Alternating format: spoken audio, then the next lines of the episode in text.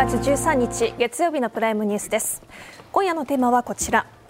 ガザ地上戦の最新情勢イスラエル秘密文書の出口戦略です。今夜のゲストをご紹介します。自民党参院議員で元外務副大臣の佐藤正久さんです。よろしくお願いします。よろしくお願いします。続いて番組初出演となります元朝日新聞記者で中東ジャーナリストの川上康則さんです。はいよろしくお願いします。簡単にプロフィールをご紹介します川上さん1981年に朝日新聞社に入社。その後中東特派員として活躍されパレスチナ問題イラク戦争アラブの春シリア内戦などを取材してこられました。2015年からはフリーで中東を拠点に活動されています。改めて今夜よろしくお願いいたします、はい、よろしくお願いします。そして東京大学公共政策大学院教授で国際政治経済学がご専門の鈴木和人さんです。よろしくお願いします。よろしくお願いしますガザ北部に医療危機を招いているイスラエルの病院施設への攻撃についてから伺っていきます。シファ病院ここにある病院なんですがここはイスラエル軍が地下にハマスの司令部があるとして包囲網を狭めているガザ地区最大規模の病院です。現在は燃料が切れて電力を失い機能停止状態だとされています。またガザの保健省は新生児を含む十数人が死亡したとしています。また第 2, 第2の規模の大きさのクッツ病院。こちらですね。こちらも今同様に機能停止に陥りナスル病院ランティシ小児病院もイスラエル軍に包囲されていると病院関係者が明らかにしています。このように佐藤さんこのガザにある病院に攻撃を強めているこのイスラエル軍の作戦どういった狙いがあるんでしょうか？あのまあ、軍事的には非常に分かるんですけども、うん、現実問題として普通、そういう皆さん病院っていうと安全だと思うじゃないですか、はい、思いますね。だから人がどんどん増えてるそうなんですよ。だから、はい、あのまあ、国際人道法的には病院ならなかなか攻撃されにくいと、みんな思うから、入院患者以外にも何万人の人が病院にこう、集まってるとい。うところがやっぱ爆減しているので、結果的に罪がない、あの多くの人も亡くなっているというこの繰り返しなので、これはもう少しねなんかうまい形で、イスラエルが待ってくれればいいと思うんですけども、多分おそらくハマスのこのシアビヨをやるまでは、この攻撃っていうのは止まらないと思います。そうですね。2点まず1つ目このシファ病院に軍事拠点ハマスの軍事拠点があると言ってるのはイスラエル側ですよね。この情報についての信憑性これ裏取りようないですよはっきり言って。これはどういうふうに見たらいいんですか、うん、あるんですかないんですかってこう詰めてもしょうがないと思いながらどっちなんですか？多分あると思います。だからこのイスラエルのい。ろんな情報機関もモサドも、はい。うん、シンベテもアマンアマンも、はい、多分それいろんな情報を持って、はい。うん、あの攻撃してるはずですから,、から今回のこの攻撃の仕方、はい、あのこの、えー、遮断をして遮断してガザ渓谷で遮断しましたね、はい、あの、これ遮断するだけでここで大体あのガザ北部は包囲が終わってるわけです、はい、でその後にの攻撃方向としてどんどんどんどんこう来てるわけでしょ、はい、ここからこう攻めてるわけでしょ、はい、こう考えると誰が見ても、うん、こののシワ病院に向かってずっとこう地上部隊入れてます。空爆だと、うん、ある程度拠点は叩けても、うん、やっぱり地下施設っていうのは、地上部隊を入れなければ、これ破壊できませんから。そう考えると多分いろんな情報に基づいてイスラエルは各種持ってると、これからシェア病院のあの戦闘が始まれば多分イスラエル側はいろんな映像含めた情報を出してくると思います。それともう一つそのもしそうだとすればその最も安全だと思って人が集まるその病院の地下に軍事拠点をその前もって作っておいたというのはこれ明らかに人間の盾のやり方じゃない。人質にとっているという。これについての批判っていうのがまあ、国連の発言やら何やらかんやら見てやはりメインは人道的なことについてのイスラエルに対する批判はあってもハマスのその戦略、まあ、戦術ですよね。その地下に軍事拠点を作ることについての批判というのは僕はすみません。あんまり見えてこないんですけどそこの部分は十分国際世論的にもハマスのやり方これはどうなんだというこの世論の部分って何か起きてるんですか？これはねまだイスラエルが情報を出していないのと、やっぱハマス側含めた、はい、情報の発信っていうのは発信量が全然、うん、の量が違います、うん、加えて、やっぱり悲惨さの程度、これはどう考えても、イスラエルが出している映像よりも、ハマスやパレスチナ側が出している映像の方が圧倒的に多いので、のイスラエル側こう人道回廊を作るとかいろいろ言っても、なかなかそこは響きにくいという部分、これから実はねあの今日もあの東京の ICRC、赤十字の方と話したんですけども、彼らはですね、あの停戦やれって言ってないんですよ、うん、意外だったんですよ。あそう当然あの国連と同じように、はい、もう厳しい言い方で、はい、即時停戦って言って思ったら違って、うん。うん、彼らはディエスカレーションとあのかの緊張を拡大をよくしてくれって言ってるんですなぜかというと、現実問題とイスラエル側の支援がなければ、のガザ北部にも、支援物資運べないし南の活動もなかなかできないので、うん、イスラエルとハマス、うん、両方にも寄らないという形でやってるからこそ今イスラエルの協力も得てガザ北部の方にあの少しだけど支援物資を運べてるって言うんですよ、だそういうやり方もあるので、あなかなかイスラエルからすると、そういう一定程度このレッドクロスあたり赤十字も入れてるっていう話も、なかなか伝わってこないじゃないですか。でもそういうことを考える情報発信の仕方っていうのは、うん、まだまだこの、えー、やられてる方の映像の方が、うん、やっぱりこの説得力、ね、これは強いというところがあるので、非常にまあ苦しいけども、イスラエル側とすればですよ、このあのテロを二度と起こさないためにも、ハマスのこの、えー、拠点、そこにいるの特に指導者、これをやっつけない限りは、ね、この作戦は終われないというふうに思っている節がありますから。これはなかなか簡単ではないけども、シア病院に行くまではあのこの構成人道よりもシア病院の拠点の破壊という方を優先すると思います。川上さんどういうふうにご覧になってますか？もうこれまでイスラエル軍、というのはこの病院だけじゃなくて、はい、まあ、他の病院も要するに攻撃してますが、うん。すね、要するに国連職員を100人以上ね、うん、あの要するに殺害してるわけですよ。うん、でそれは国連職員ガザの国連職員っていうのはほとんど人道救援なんですよね、はい。はい、難民支援とか、はい、だからそういう、えー、こと。でそれは国連職員を、要するに個々に殺害してるんじゃなくて要するに国連職員がいる場所を爆撃してる。でそれそういうことから考えるとこの司法病院も同じ流れになって、はい、つまりそれは人為的に人道危機をね作り出してると。見えるわけですよね、うんはい、でこの人間の盾とイスラエルは常に今回だけじゃなくて、はい、2008年9年から5回目ですけども、うん、今回常に人人間の盾、ハマスは人間の盾を使って、あのやってるというんだけども、そういった攻撃してるんですが、しかしその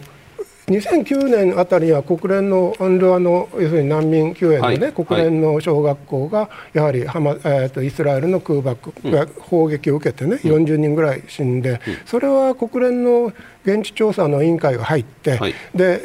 イスラエルは要するに難民あ避難民が入っている敷地からハマスが砲撃したって言ってるんだけども実際に調べてみたらそれはそういうことはないというのがレポートで出てるんですよね、はい、だからある意味で今回もその人間の盾ということについて本当にそうなのかと私は疑問に持ってます。それででこの病院というのはある意味でその、えー、避難民が集まってくるところ、はい、それから、えー、怪我したらみんながそこに頼るところ、うん、ということはそこがあればまだ人々は踏みとどまれる、まあね、ところがそれがなくなってしまえばもう踏みとどまれないわけです、うん、まさにそういう意味では病院を攻撃するというのはまさにその人々がそこに折れないような人道危機を作り出す、うん、それからもう一つそのハマスは病院を要するにガザを支配しているわけですから、はい、そこで病院という機関のところをね、うん、要するにそこに要するになんていうかなその司令部を置いたら、はい、当然その、えー、イスラエルの情報機関も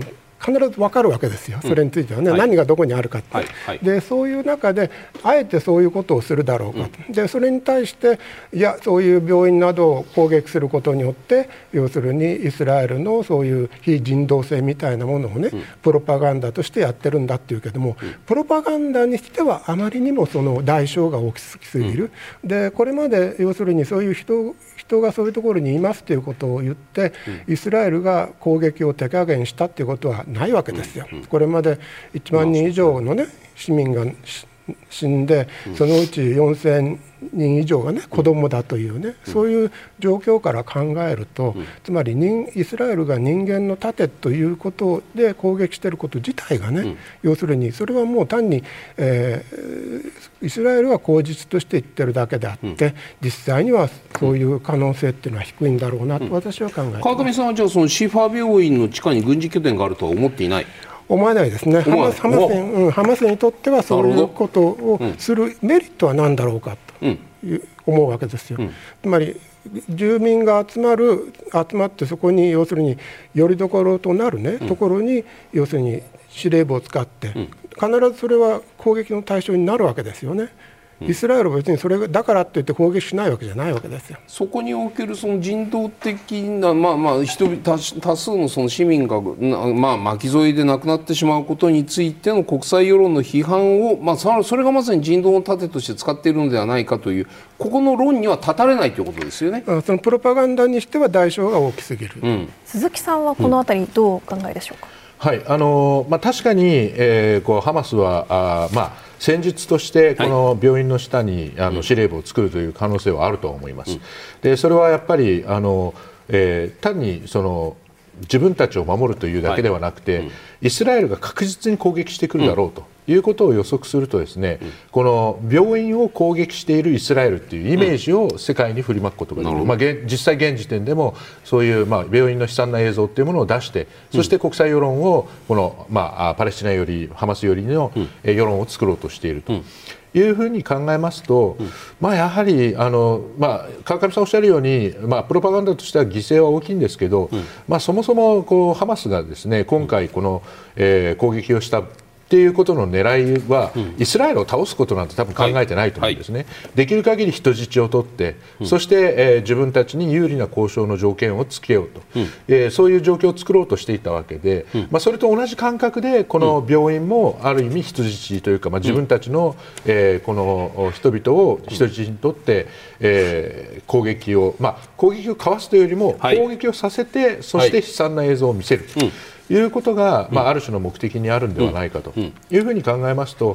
まあ、あのハマスっていうのはそういう意味で人質も取るしあの、えーまあ、人間の盾と言われるようなこの病院を盾にするとい。うこともやっているという、まあ、ある意味、まあ、血も涙もない存在なんだとは思います、うんうん、でもそれが最終的には自分たちの政治目標を達成する、うん、その手段として、えー、こう考えているという、まあ、ある種の冷徹さというか、冷酷さっていうのがあるのがやっぱりハマスという組織なんだと思った方がいいと思います。ではここからは病院への攻撃が続く中で、アメリカの求めにイスラエルが応じた一時的な戦闘休止について伺っていきます。こちらイスラエルは9日から1日4時間の戦闘休止を行いました。この黄色い線2本の人道回廊によってイスラエル軍の報道官によると2日間で10万人以上国連によると9日に5万人以上10日におよそ3万人以上が避難できたとしているんです。この1日4時間の戦闘休止の評価を皆さんに伺います。鈴木さんいかがでしょうか？はい。まあ、あの4時間というのは1日のうちの4時間というのはあまりにも短すぎるというのが、まあ、現実だと思います、うん、まあ、あの実際これまでもずっと北部から退避することを、まあ、求めていたんですけれども、うん、まあ、今回これだけ、まあ、あのシファ病院をはじめあのガザ地区に地上戦でこのイスラエル兵が入ってきているという状態で、うん、まあ、あのこれまで残っていた人たちももうなんていうんですかねこう例えば病気ですとか怪我をして動けない人たちでもとにかく移動しているとい。うような状況になっている、まあ、ある種の強制移住なわけで、これはまあ国際法的に考えるとですねあのろくでもないというかあの戦時であってもですねこうやって、まあ、あの民間人に被害を与えるということを前提に強制移住をすることっていうのは認められるものではないので、まあ、その意味ではあの逃がしてやってるからあのよしとしろというふうにはなかなか言えないだろうと。いうふうに思います。でアメリカはもうすでにあの求めに応じたと先ほどおっしゃってましたが、アメリカが求めていたのは3日以上のはい、あのえー、戦闘停止になったんですけれども、うん、1日4時間ということは、まあ、3日どころか1日4時間ですから相当短いんですね、うん、つまりイスラエルはアメリカの要請も聞いていないと。いう意味では、まあ、ある種イスラエルも世界を敵に回してでもあの、えー、自分たちのやりたいようにやるという、まああのまあ、ある種アリバイ作りというと語弊がありますけれども、この4時間の間に逃げられる人は逃げてねぐらいの、うん、そういう形のこの休戦休戦というか、まあ、戦闘停止をやっているとい。う、思います。川上さん今逃げられる人は逃げてねっていう話出ましたけれども、この4時間どのくらい有効性があるのかいかがですか、4時間っていうとつまり、お店とか空いてるわけじゃないんですよね、はい、それからパン屋なんかも空いてるわけじゃないという中で、食べ物を探してというような時間は全くないですね。うん、つまりあの人その人道目的の戦闘停止というのは2つ本当は意味があって、うん、要するに、えー、物資を入れたりなんかそういうそこにとどまってるための要するに時間というのもあるわけですよ普通はね。だから紛争の時に停止をすると買い物に行ったりね、うん、そういうふうなところが水を持ち取りに行ったりそういうことではなくてあくまでその退避という、うん、イスラエル側は退避ということをつまり4時間しかないということはもう退避させるということなんですよね、ねうん、だからその退避というのは、うん、だから全体的にやはりその人道危機を作り出して、うん、民衆がそこに住めなくする、で4時間空けても南に退避さ退避させるという、やっぱりそういう目的だと思うんですよね。佐藤さんから見るとこの4時間のそのまあ戦闘休止？これっていうのはいわゆる避難させるための時間としてはこれは十分。ガザから市民を市民をまあ脱出させていなくさせてハマスだけ残してそこを徹底的に殲滅するというのが軍事的な基本図だとしたらその戦その流れからいくと正しいやり方正しい効率的なやり方、はい、あの全般作戦からすると、はいはい、まあ、戦闘的には、まあ、これが現実的なやり方だと思います。うん、でこれはイスラエルは、アメリカ言われてじゃあこういうの4時間戦闘休止を決めたわけではなくて、はいはい、アメリカ言われる前からやってましたから、うん、こ4時間のこの人道回廊の避難のためのこの、えー、4時間設定しますよとか、はい、あるいは6時間、10時から4時までとか、うん、まあ、やってましたよね、だそれを追認しただけなんですよ。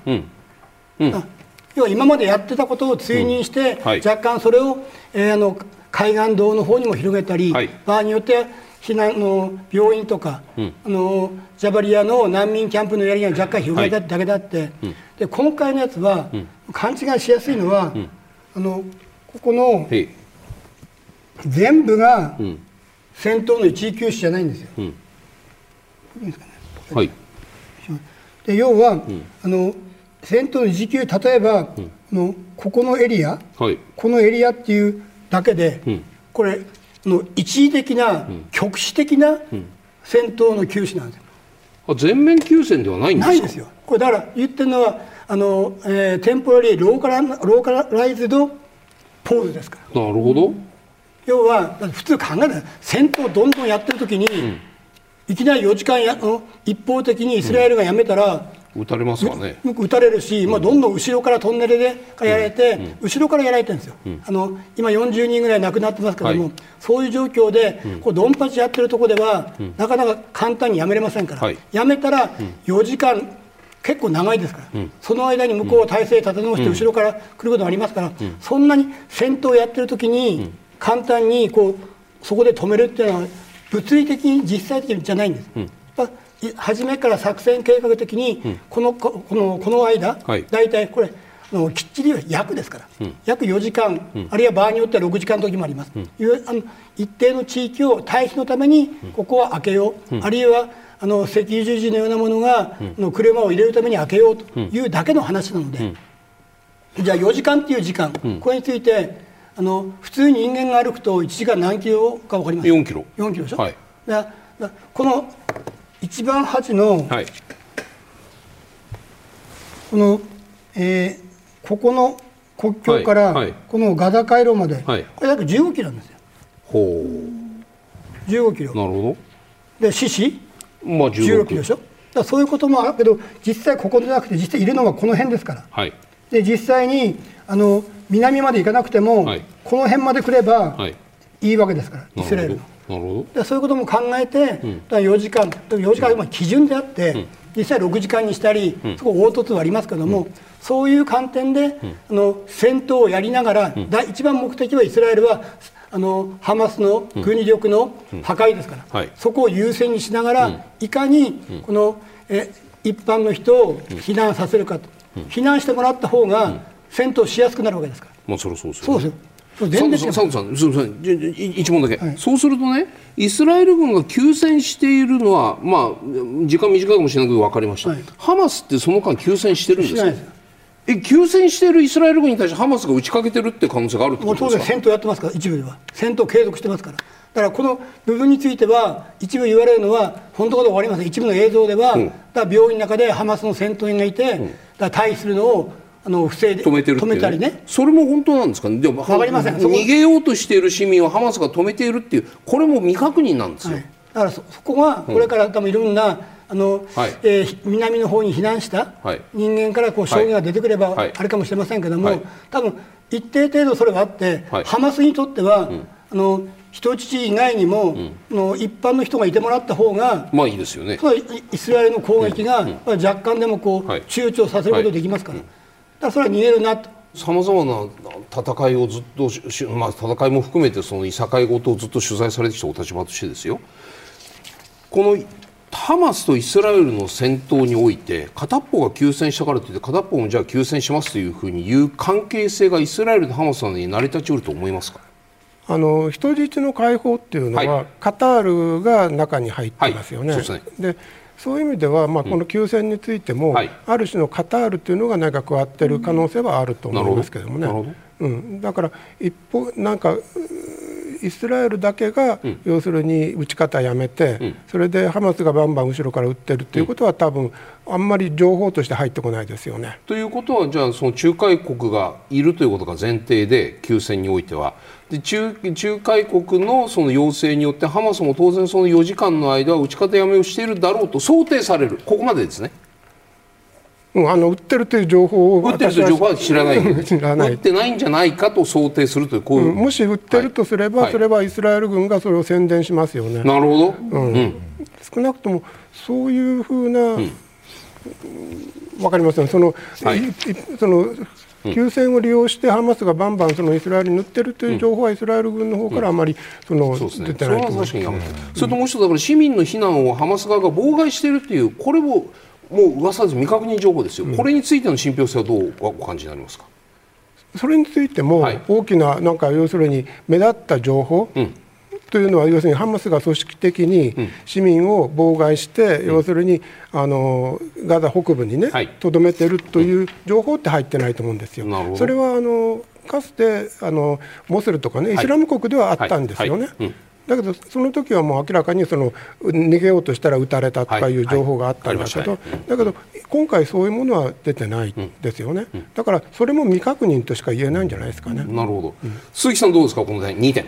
はい、あの まず妨害しているかどうかということに関しては、はい、まあ、例えば病院から出るのを妨害するといっても、はい、まあ、あのこれあの病院の中の医師があの外に出した映像で、はい、やっぱり新生児だとか、はい、まあ、要するに事実上動けない人たちがあれだけいる中で、はい、まあ、妨害しなくても出れない人たちというのはかなり、うん、あの病院の中にいるだろうということは想定されます、うん、まあ、なので、えー、妨害しているかどうかは、うん、ともかく人がそこにいるということだけは間違いない。ことは、あ確かです。であのこの、まあ、人道回廊を通じてですね、えー、人が移動しているということについては、まあ、かなりの映像が出てますので、まあ、そういう観点からすると、まあ、あのガザ北部に留め置くような、そういうことは今のところしていないし、まあ、おそらく仮にハマスに、まあ、どれだけの戦力が残っているのか分かりませんけれども、そういうことに戦力を割く余裕があるのかっていうのは、あのえー、疑問です。でもう一つはその休戦の時に、はい、えー、この戦っまああのまあ休戦ハマス側は休戦しているのかということなんですが、はい、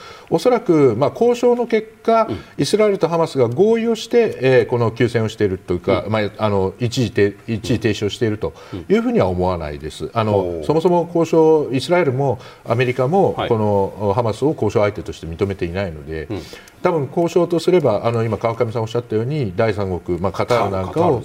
経由してやったとしても、多分カタールで、えー、交渉しているのは、あのハマスの政治部門であって、軍事部門とどこまでうまくつながっているのかというのも疑問に思います。なので一応あの前提としては、あこの一時停止の間も攻撃している可能性はあると思います。ただ、今起きているのは市街戦なんですね。つまり、まああのこうトンネルを抜けて裏から撃ってくるっていうのも、うん、まあ、あるかもしれませんが、まあ、むしろ多分よりリスクが大きいのはそのスナイパーですとか、はい、いろんなところに隠れて、うん、まあ、偶発的に起きるようなものも含めて、はい、この戦闘が起きているという可能性はあると思います。うん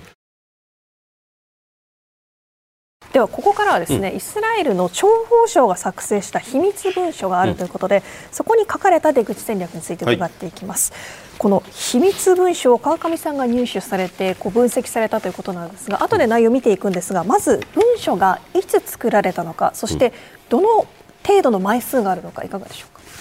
えーまあ、これは私が入手したというよりもこれはあの流出したものなんですよね、はい、イスラエルの中で。うんでそのイスラエルの要するにサイトに流出して、うん、でそれを見て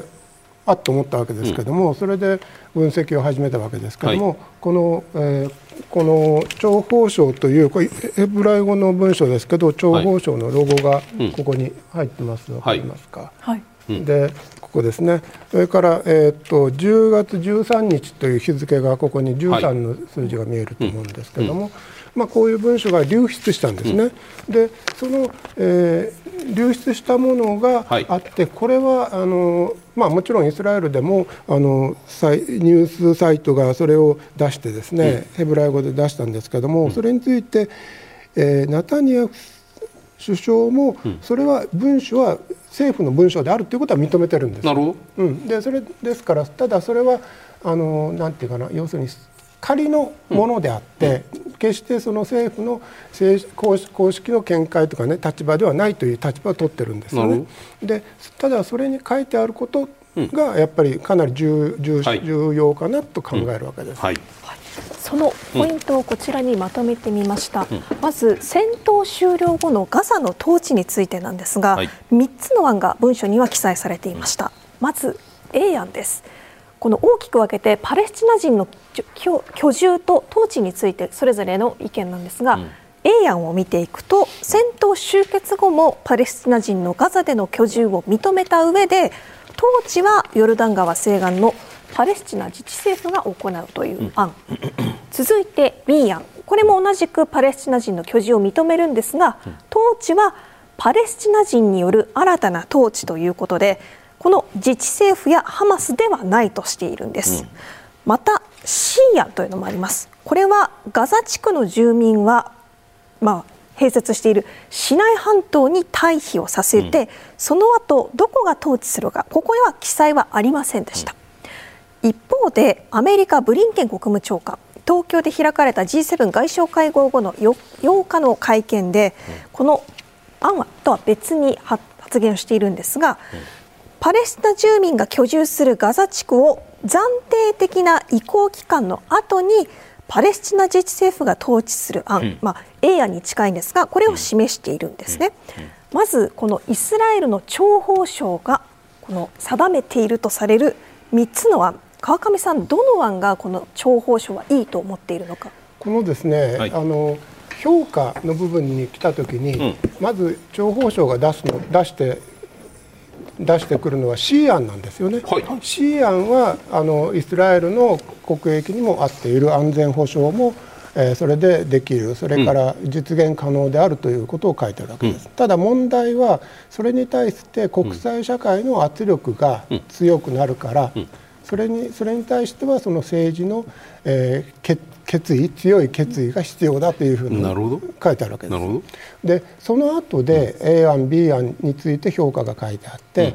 えー、A 案も B 案も要するに住民を残しておくということは、要するにその住民を残しながら戦闘をするというと、はい、住民の被害が大きい犠牲が大きいということを言うわけですね。だから人道目的で結局、えー、A 案 B 案は、えー、それによって、えー、住民が傷つく絵が、うん、要するに画像が、世界に流れるから結局それは、えー、イスラエルにとっては、えー、マイナスであるということ。それからその A 案 B 案については、うん、A 案についてこれはイスラエルにとって最も大きいリスクがあるって書いてあるわけですよ。で普通考えるとつまりハマスがだめなら、えー、自治政府。自治政府を持ってくればいいと考えるでしょ、うん、ところがこの、えー、諜報省の文書では A 案が最もリスクが大きいって書いてある。でそれはなぜかっていうと、はい、えー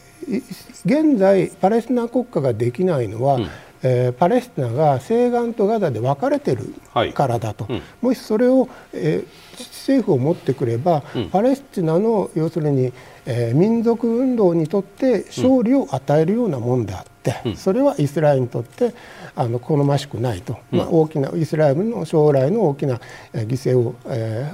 ー、もたらすことになるということをしてるんですね。ごめんなさい。ウエストバンクとガザって昔パレスチナ自治政府両方抑えてたわけじゃないですか。その状態がイスラエルにとって危険が高まるというふうにダメだと言ってるわけですよね。ってことはもう花からその二国家っていうのはないというそういう、うん、はいはい、そそれはねナタニヤフ首相の考え方。考え方ナタニヤフ首相っていうのは二国家に対して難色を示している人で、でねうん、この文書が要するに、はい、あこれは単にあの、うんなんていうかな、えー、仮のものではなくて、はいはい、これはまさにナタニヤフさんの考え方を体現したものではないかというふうにね、うん、思えるのはその表現なんですよね。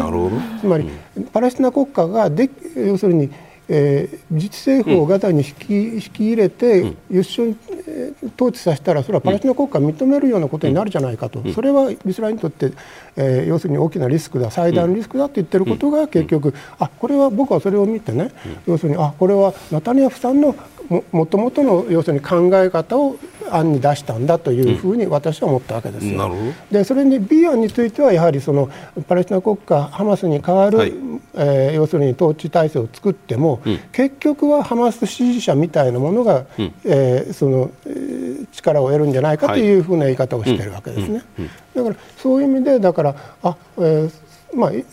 あ A 案に結局は結局このあこのあれを見るとあ、うん、C 案を最初から目標と目標とするための A 案 B 案であるというふうに見えるわけですよね。この案自体はね、うん、あの初めて出てきたものではなくて、はい、これまでも何回か要するにナタニヤフさんとその周辺によってこう出てきて、その都度これはあのファンタジーだって言われてたんですよ。はい、いやそんなこと言ってもそれはできないだろう。でもちろんできなくて潰れていったわけ、うん、ところが今回要するにハマスのそういう越境攻撃を機化として、うん、もしかしたらその、えー、これをやろうとしてるんじゃないかというこれ川上さんこれ攻撃始まって13日に出たってことは6日後1週間後にもこの ABC 案が出てるわけじゃないですか。そうです、ね、その1週間後にここまでの具体的な ABC というものを出すっていうことは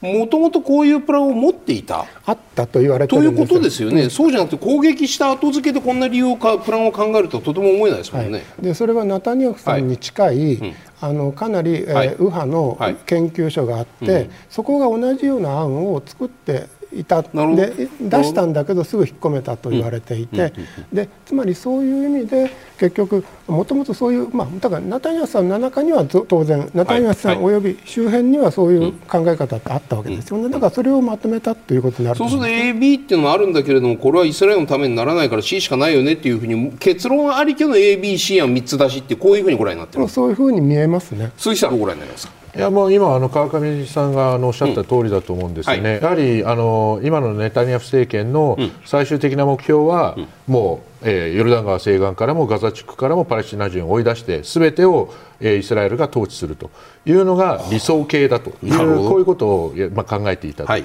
ただ、それを実際やろうとすればものすごい大変なことで、はい、ガザだけでも200万人住んでますから、うん、これを全部追い出すなんてことは事実上ありえない話だったんですけれども、はい、今回のその10月7日の攻撃が、うん、まあ、事実上その。えー、イスラエルにですね、うん、この自衛の名のもとに、うん、あのガザ地区に、まあ、軍隊を押し出して、はいはいはい、でしかも、まあ、そこにいるパレスチナ人を追い出すチャンスだというふうに考えている可能性は大いにあると思います。ですから、この10月13日の段階で、えー、このパレスチナ人を追い出すというこの結論になるような、報告書が出てきたことは、まあ、違和感はないんですけれども、ただあの普通に考えればですね、うん、エジプトが、まあ、今でもそうなんですけど、はい、このラファ検問所っていうこの一番南のところですね、はい、このラファ検問所の、えー、この、まあ、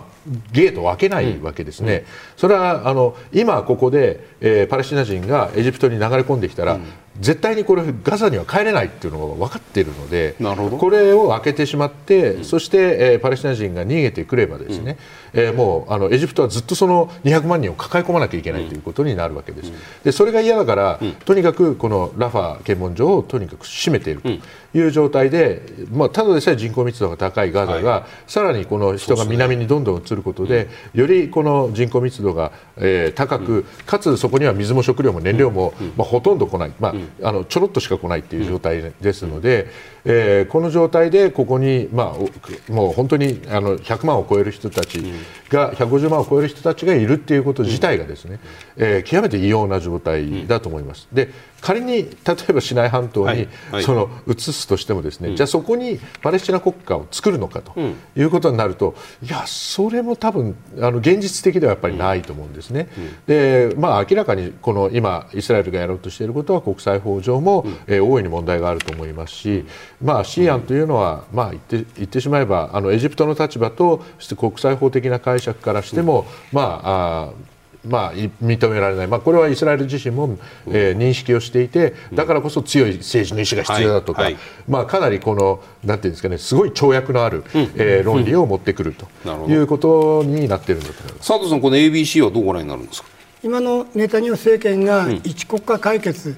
をやりたいという気持ちが今、如実に出ているのは、西岸地区の動きを見ると非常に分かって、どういうことですか？今、このガザをの陰に隠れて、今、入植者暴力活動でどんどん広げてるんですよ。はあ、ガザでやってる一方で、ウエストバンクにおいては入植が進んでいる。まあ、それはもう暴力的に今広げてるので、はいはい、これ非常に実は多くの専門家も指摘していて、うん、やばいと。はいいう感じがあるので、うん、そういう思いってはあるんですよ、うん、ただこの ABC っていうのは、はい、よく台湾侵攻のシナリオで、うん、まあ、いろんな研究者とかいろんな評論家が、ああでもない、こうでもない言ってるような部類の一つだと思います、おそらく現実的には A も B も C も、多分全部難しいと思います。よ。現実的には。特に C が一番難しくて、今、鈴木さんが言ったように、これ。を仮にエジプトが受け入れたらですよ、あのイスラエルのまだガザ占領的なものを、まだまだパレスチナのこの、まあ、再難民化、これをエジプトが助けたとなれば、アラブ諸国からもものすごいソース感ですから。もう第二の泣く場、昔のパレ難民が出た時と同じことをまたエジプトが助けるのかと、これは相当多分あのエジプトがそもそもアラブ側は受け入れないし、ね、これは非常にハードが高いし、うん、A 案についても、はい、今言ったようにガザと西岸とガザが喧嘩してる方がいいわけでうん、でネタニヤフにとってはハマスは必要悪だったわけです。うん。だから昔は陰で支援してたぐらい、はい、いいハマスには支援してたってのはそこがあって、バラバラの方がいいわけで、でしかも今のアッバース議長は本当に信用ありませんから。汚職だらけで。だから2006年から選挙やってないです選挙やったら負けちゃうから。負けちゃうからね。そうですよね。2006年から全然選挙やってない、はい、こういう汚職で有名な、はい、パレスチナの方々は信用してませんから、うん、その今のアッバース議長のパレスチナ自治政府が、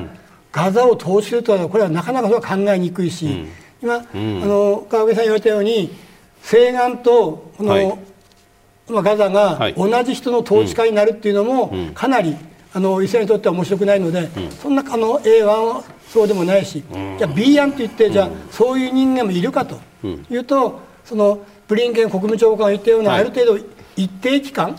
あの暫定統治みたいのが、はい。まあ、アラブ指導かどうか分かりませんけども、あの異教徒ではない、イスラム教のグループによる暫定統治の後に、こういう新たな政治体制ができれば別ですけども、それはなかなかね、もう俺が俺が俺がっていう世界の人たちですから、そんな簡単には B もいかないとは思います。この政策文書では、はい、その最初に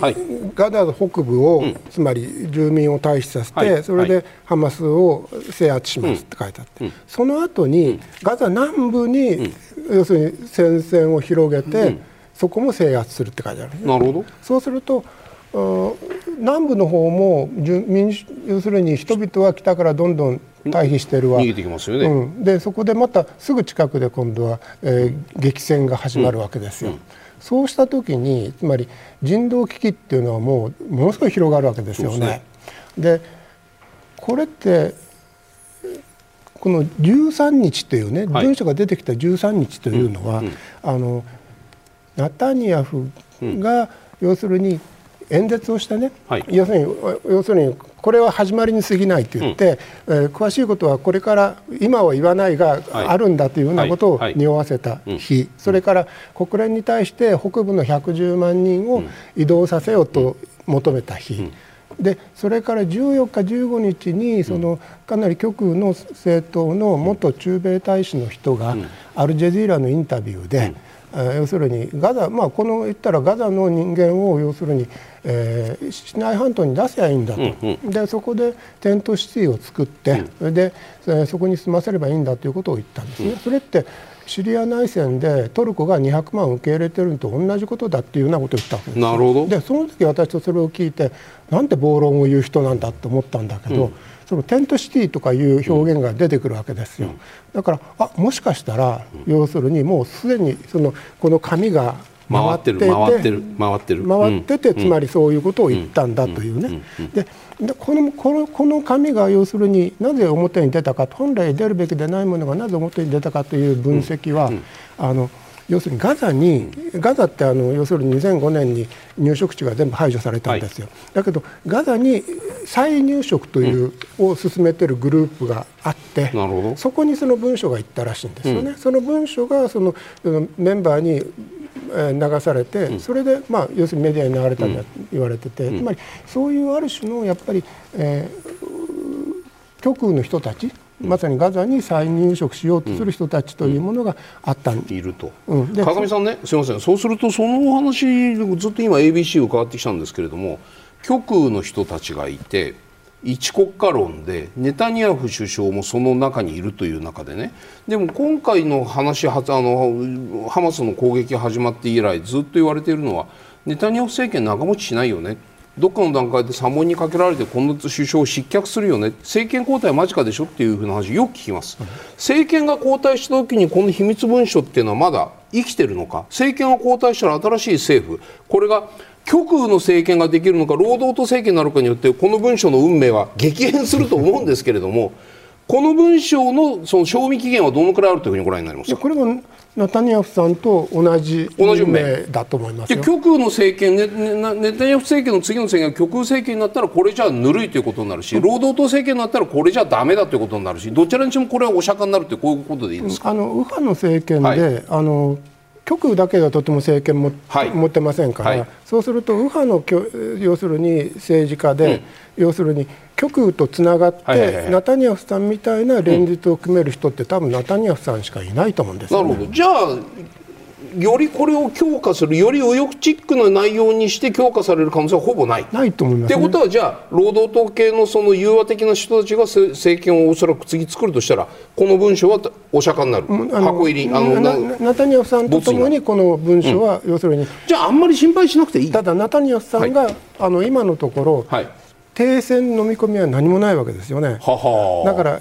戦闘停止という退避しなさいという動きだけしかないわけですよね。それはだからその動きを見てると、うん、なんかシーアンに向かってるんじゃないかというね、うん、その疑念を持つわけですよ。政権に続いている限りネタニヤフ政権はこのシーアンに向かって爆心するからじゃあ政権がどこまで続くかがこのシーアンがどこまで現実化されるかというのをパラレルで進めてパラレルだと思いますね。これはネタニヤフさんの多分夢なんですよね。それ困りますよね 夢を追われても。だけどそれはそのかなり理念的なね、はい、あのナタニヤフさんってそういう右の人で、うん。だから、まあ多分ずっとこれまでも何回も出てきたあのプログラム。ちょっとブリンケンの話もやらなくちゃいけないんで、じゃあ、川上さん、あと一問だけ、はいはい、そうするとね、ネタニヤフ政権だとなんどんくらい持つんですか、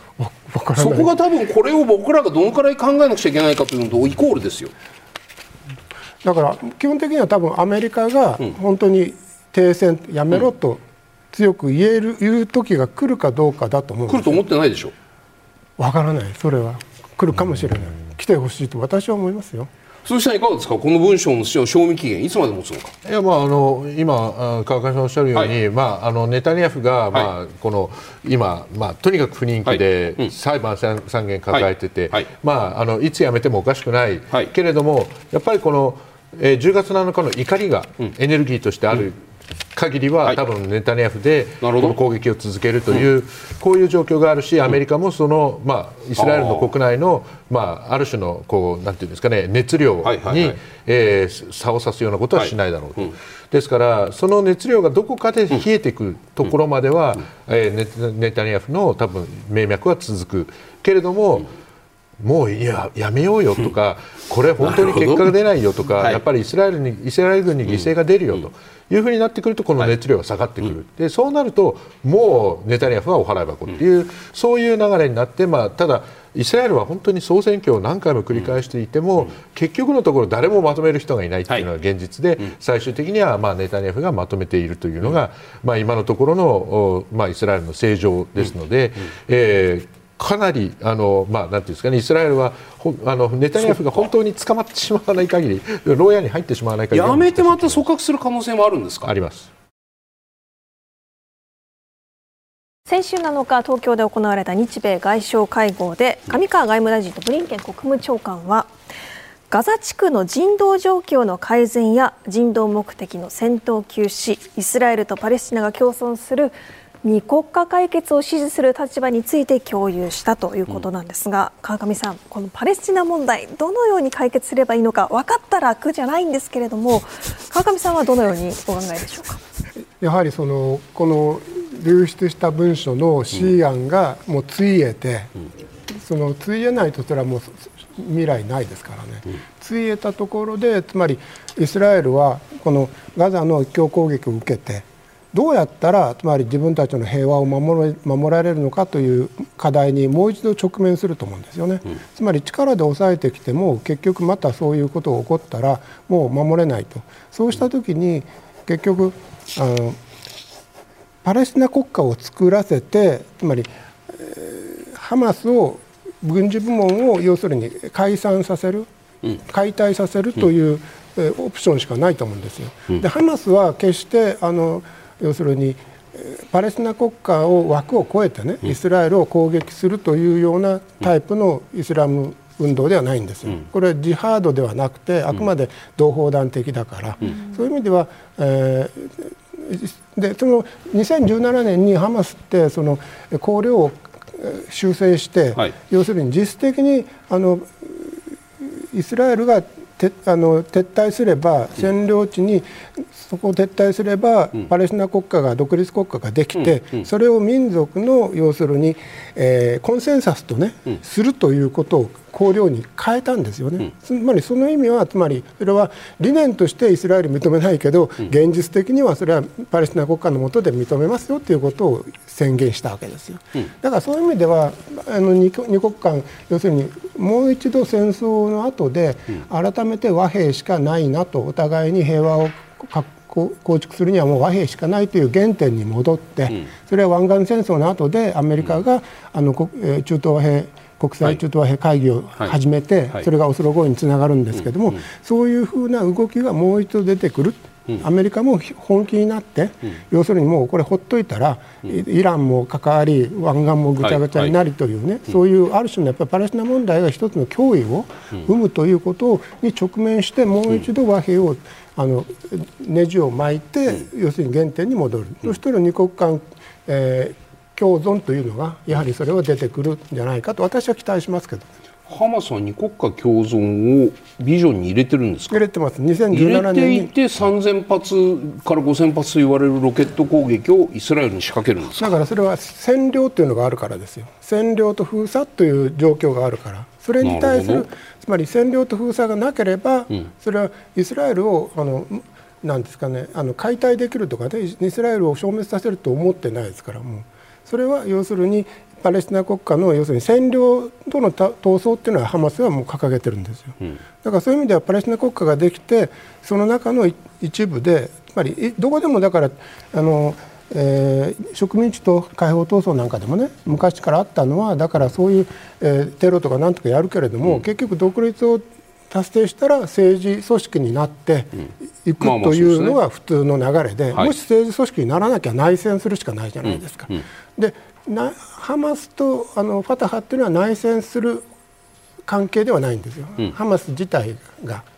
だからそういう意味では、まあ、私はその期待として、だから和平が実現してパレスチナ独立国家ができたら、はい、ハマスは結局政党になるんだと思いますね、だからそれは同じようにだからイスラエルのいろんなユダヤ武装組織って昔独立する前はあったわけですよ、はいはい、でそれはあイギリスの統治に対してテロを起こしたりする組織ってあったわけですよ、だからイスラエルが独立した後でみんなそれは政党になって、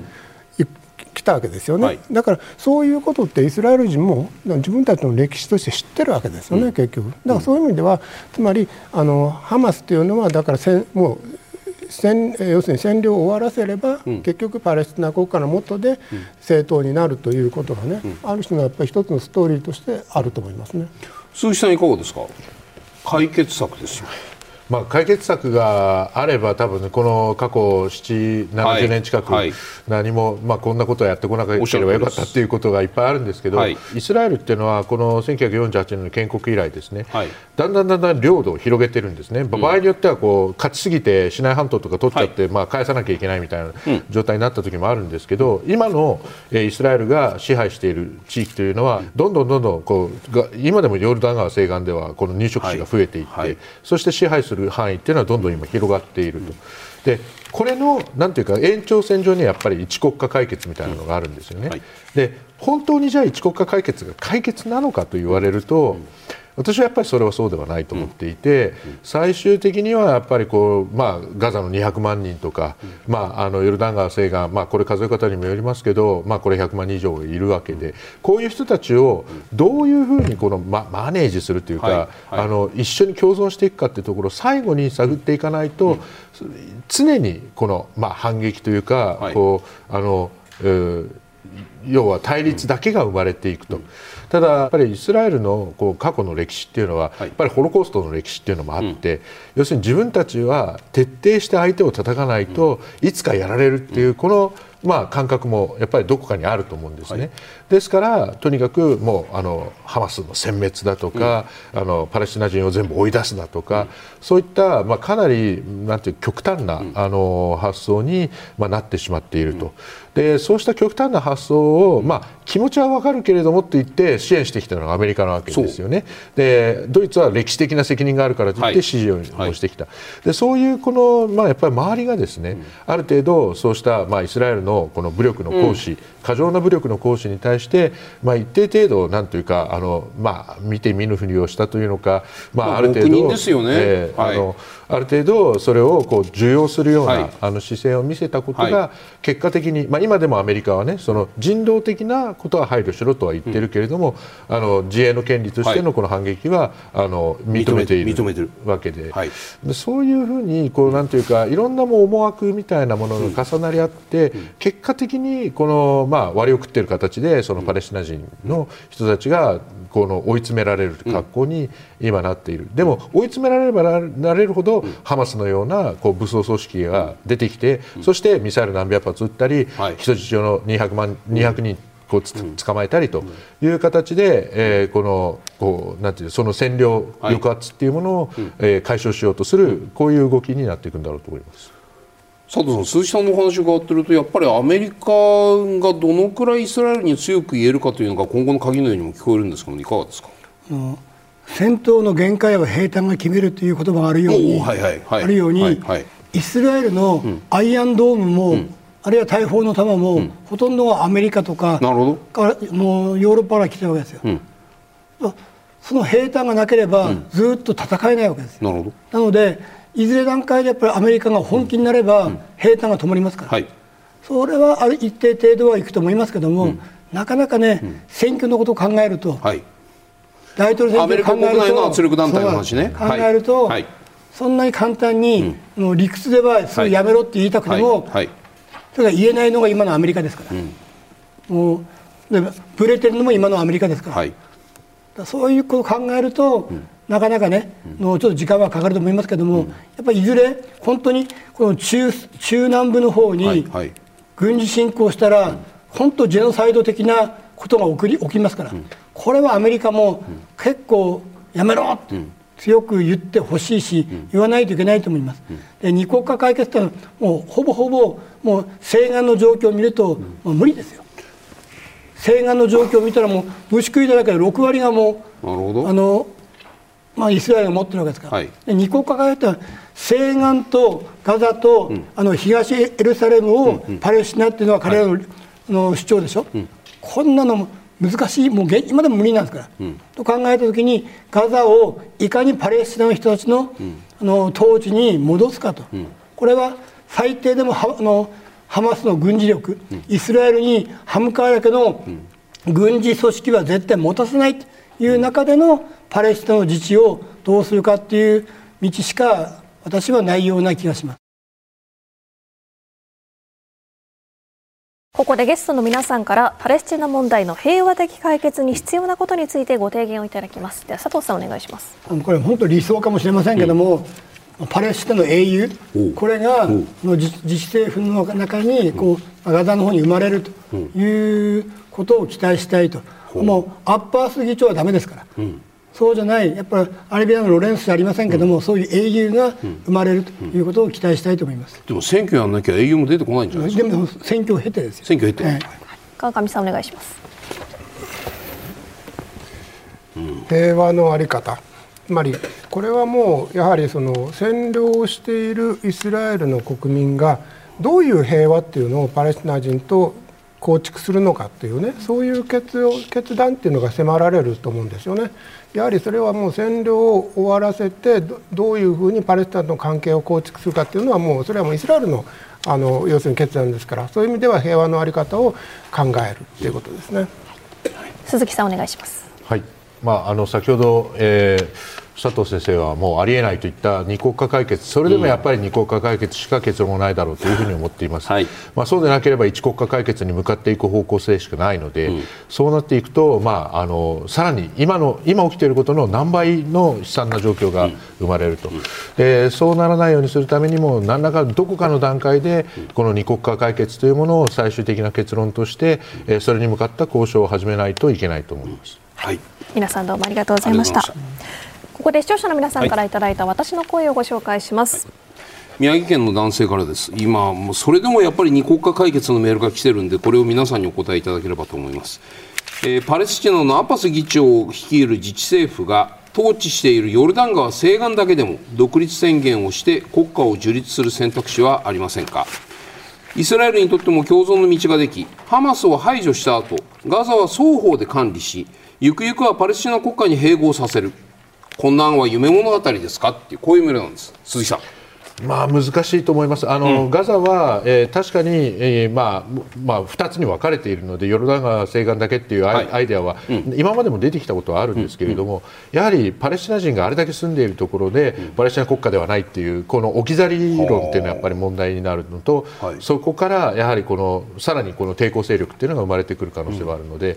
まあ、やっぱりあまり現実的ではないと思います。どっちか一つだけでも先に独立させるっていう手はやっぱりできないんですか？だからイスラエルが、イスラエルが認めないので、国家として、はい、あのだから無理だと思います。川上さんいかがですか？